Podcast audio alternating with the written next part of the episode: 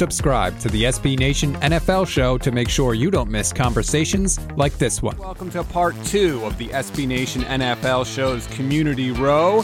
We have been previewing the draft needs in every single division of the NFC. That was RJ's job. Now it comes to me to do the superior conference, the AFC. We are going to hit every division, tell you the biggest need, the biggest fear, and basically what you should be watching for. So let's not waste any more time. Let's get right to it. Let's go to the AFC North now, where the Ravens make a huge move the Friday of draft week. They trade Orlando Brown, they get the Chiefs' first round pick and more back. Let's talk to Baltimore beatdowns Jake Luke. Jake, first reaction after you hear the trade. Did you like the move for Baltimore? Uh, I would say I do like its stats. I like the fact that you're grabbing another first round pick in a class that you might want to be moving up to grab a player that's going to be able to help you at a position of need, i.e., wide receiver, which we've been talking about all offseason here in Baltimore. You're certainly going to be able to do that now. I don't necessarily love, you know, giving up that second round pick and a pick swap, but with the picks that you get on day two and that fourth rounder, you're going to have plenty of ammo to move back up into the second or the third, whatever it's going to be.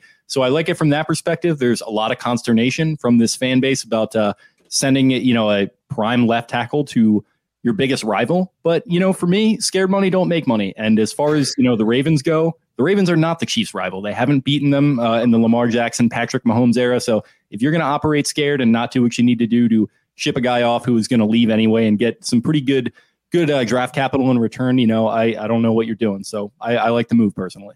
The Ravens now have two first round picks this year. What should they do with those two first round picks? I think they should package a pick and move up and get a wide receiver and end this conversation. And I've been saying it all offseason and end all this consternation and concern about the position. And, uh, you know, whether it's Rashod Bateman or Terrace Marshall or one of these guys that are going to be available in the early 20s, maybe even later, uh, or one of these top three guys. I would have put Ravens wide receiver issue as the number one draft need in the division. Assuming that that gets taken care of, because I kind of agree, your argument's pretty compelling that they can now go do that. So let's just say, for the sake of argument, that they do. What do you see then as the biggest draft need in the division? I would say offensive line for Cincinnati. I think that's a team that is on the rise. Uh, we saw the other day with Joe Burrow's, uh, you know, knee scar kind of floating around, Oof. kind of a grisly image that represented a a really big issue that the Bengals had last year with offensive line being unable to protect their their young franchise quarterback, a guy who I think is going to be a star if they put the right pieces around him.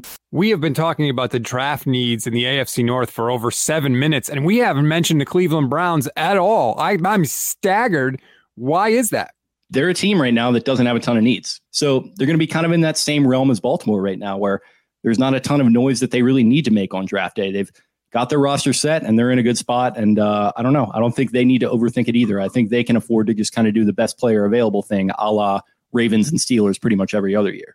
Well, Pittsburgh, they don't have a ton of great capital, but if one of these guys starts to fall and, you know, let's God forbid they like one, I, I'm terrified that they're going to find some way to wind up with a Trey Lance or a Mac Jones and groom them behind Ben Roethlisberger, who might not be the old Pro Bowl Ben that everybody knows, but I think he might still have another decent season or two left in him. As far as the Steelers go, I know we we haven't touched on them a ton. That would be a storyline that I would be looking at. But uh, yeah, it's a strong division, uh, and you know when you have a strong division going into the draft, there's a lot of different directions that teams could go in. If there was one team that would do something that you that would stun you, good or bad, in a division, which team is most likely to do that? I'm really expecting Cincinnati to go ahead and do the safe thing with the the tackle, you know, the offensive line. Mike Brown, I like to refer to him as the glacier because he just likes to sit there and let things play out around him. And uh, it's a mom and pop shop through and through. And uh, I expect them to do the smart thing and take that tackle. But if they jump on a Ja'Marr Chase or whoever it might be, maybe they trade back and they grab a Kyle Pitts a couple spots uh, behind where they're currently at that might shock me a little bit, but also they they value the uh, offensive skill positions. Uh, at least as you probably should, a requisite amount in 2021. So you can hear the rest of this conversation by subscribing to the SB Nation NFL show wherever you get your podcasts.